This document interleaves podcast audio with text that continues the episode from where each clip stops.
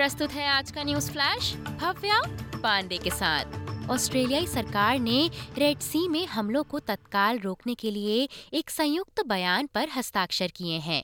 इस बयान में दावा किया गया है कि व्यापार में व्यवधान यानी कि डिसरप्शन से निर्दोष लोगों की जान को खतरा है।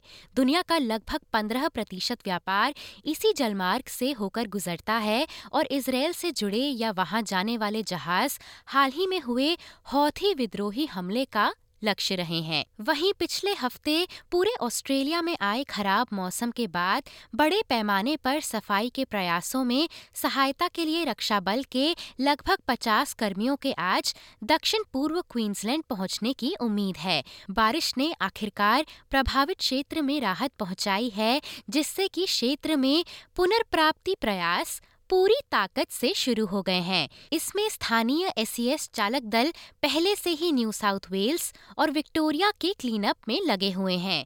बुधवार देर रात, यानी कि 3 दिसंबर, क्षेत्र में आए तूफ़ान के बाद ब्लू माउंटेन में बिजली गिरने से घायल हुए चार लोग अब पहले से बेहतर हैं। न्यू साउथ वेल्स एंबुलेंस ने कहा है कि बिजली गिरने से लोगों के प्रभावित होने की सूचना मिलने पर दोपहर करीब सवा तीन बजे सिडनी के पश्चिम कटुम्बा में पैरामेडिक्स को बुला लिया गया था वहीं एलिस स्प्रिंग के एक किशोर की मौत को संदिग्ध बताया जा रहा है, जिसका शव नए साल के दिन शहर के बाहर एक सड़क पर पाया गया था। उत्तरी क्षेत्र की पुलिस एलिस स्प्रिंग के पूर्व में सोमवार, यानी कि 1 जनवरी को एक ड्राइवर द्वारा 19 वर्षीय व्यक्ति का शव देखने के बाद जाँच में लगी हुई है। पिछले तीन हफ्तों में फेफड़ों की बीमारी से सात मामले दर्ज होने के बाद ही सिडनी के सीबीडी के लिए एक स्वास्थ्य चेतावनी जारी कर दी गई है। आपको बता दें कि ये बीमारी, जिसे कि लेगियोनरिस कहा जा रहा है, इसके लक्षणों में बुखार,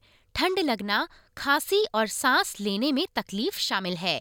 इससे छाती में गंभीर संक्रमण हो सकता है। ठीक वैसा ही जैसा कि निमोनिया में होता है। बात करें अंतर्राष्ट्रीय खबरों की तो अमेरिका ने उन दो विस्फोटों में अपनी भागीदारी से साफ़ इनकार कर दिया है, जिनमें बुधवार, यानी कि तीन जनवरी को, ईरान में सौ से अधिक लोग मारे गए थे।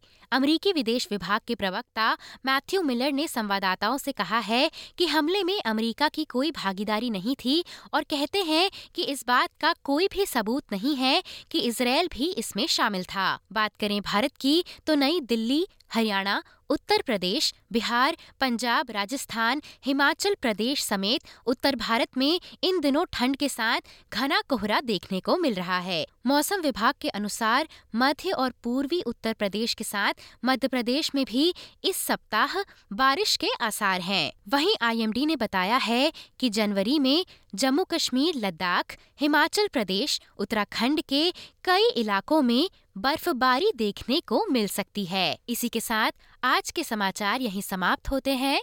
धन्यवाद।